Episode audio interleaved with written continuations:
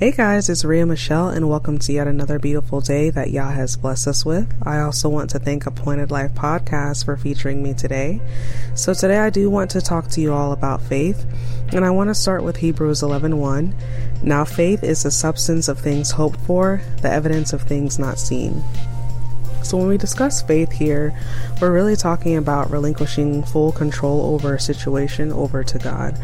So, sometimes, you know, we do have times that we have a situation where, like, you know what, I think that I can handle this better and I know exactly what I plan on doing, and this is how I'm going to do it. And then we carry it out, and really, we realize, like, wow, we really just made a mistake. We wasted a whole bunch of time or money, and then we end up frustrated, and we look to God again and say, hey, like, how come you didn't save me from this situation? But were we really faithful in that situation, or were we making ourselves idols and saying, nah, like, I can be like God and I can handle this myself? So, I do have a personal account that I'd like to share with you regarding faith, and it is something that I am actively going through right now.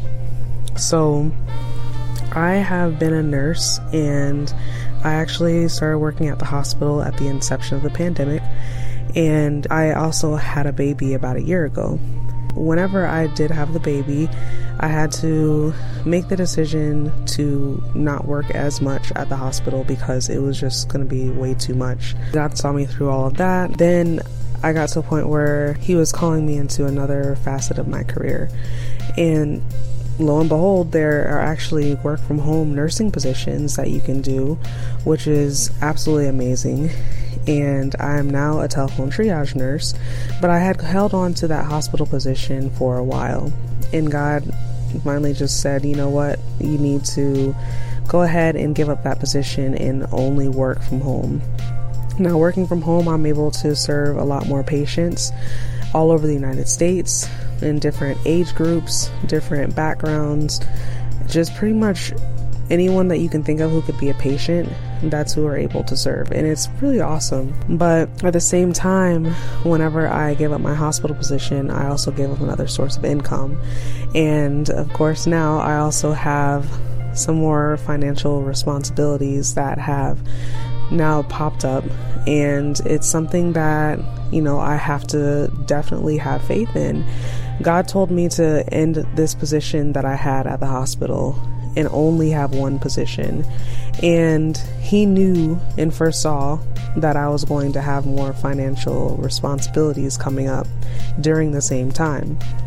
Now, instead of sitting here and saying, all right, let me pull out my calculator and see how many hours I have to do, or how much I need to get paid, or if I need to pick up another position, and stress and give myself unnecessary anxiety and give myself over to fear and doubt, I am just saying I'm going to just allow God to handle this situation and be completely sovereign and in control over this. And whenever He tells me to move, I'm going to move. And when He says to stay put, I'm just going to mind my own business and stay put and relax and let Him handle what He needs to handle and work in His timing.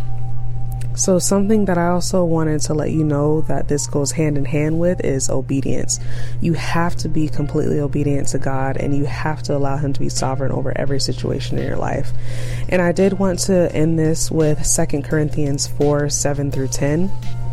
But we have this treasure in earthen vessels, that the excellence of the power may be of God and not of us. We are hard pressed on every side, yet not crushed.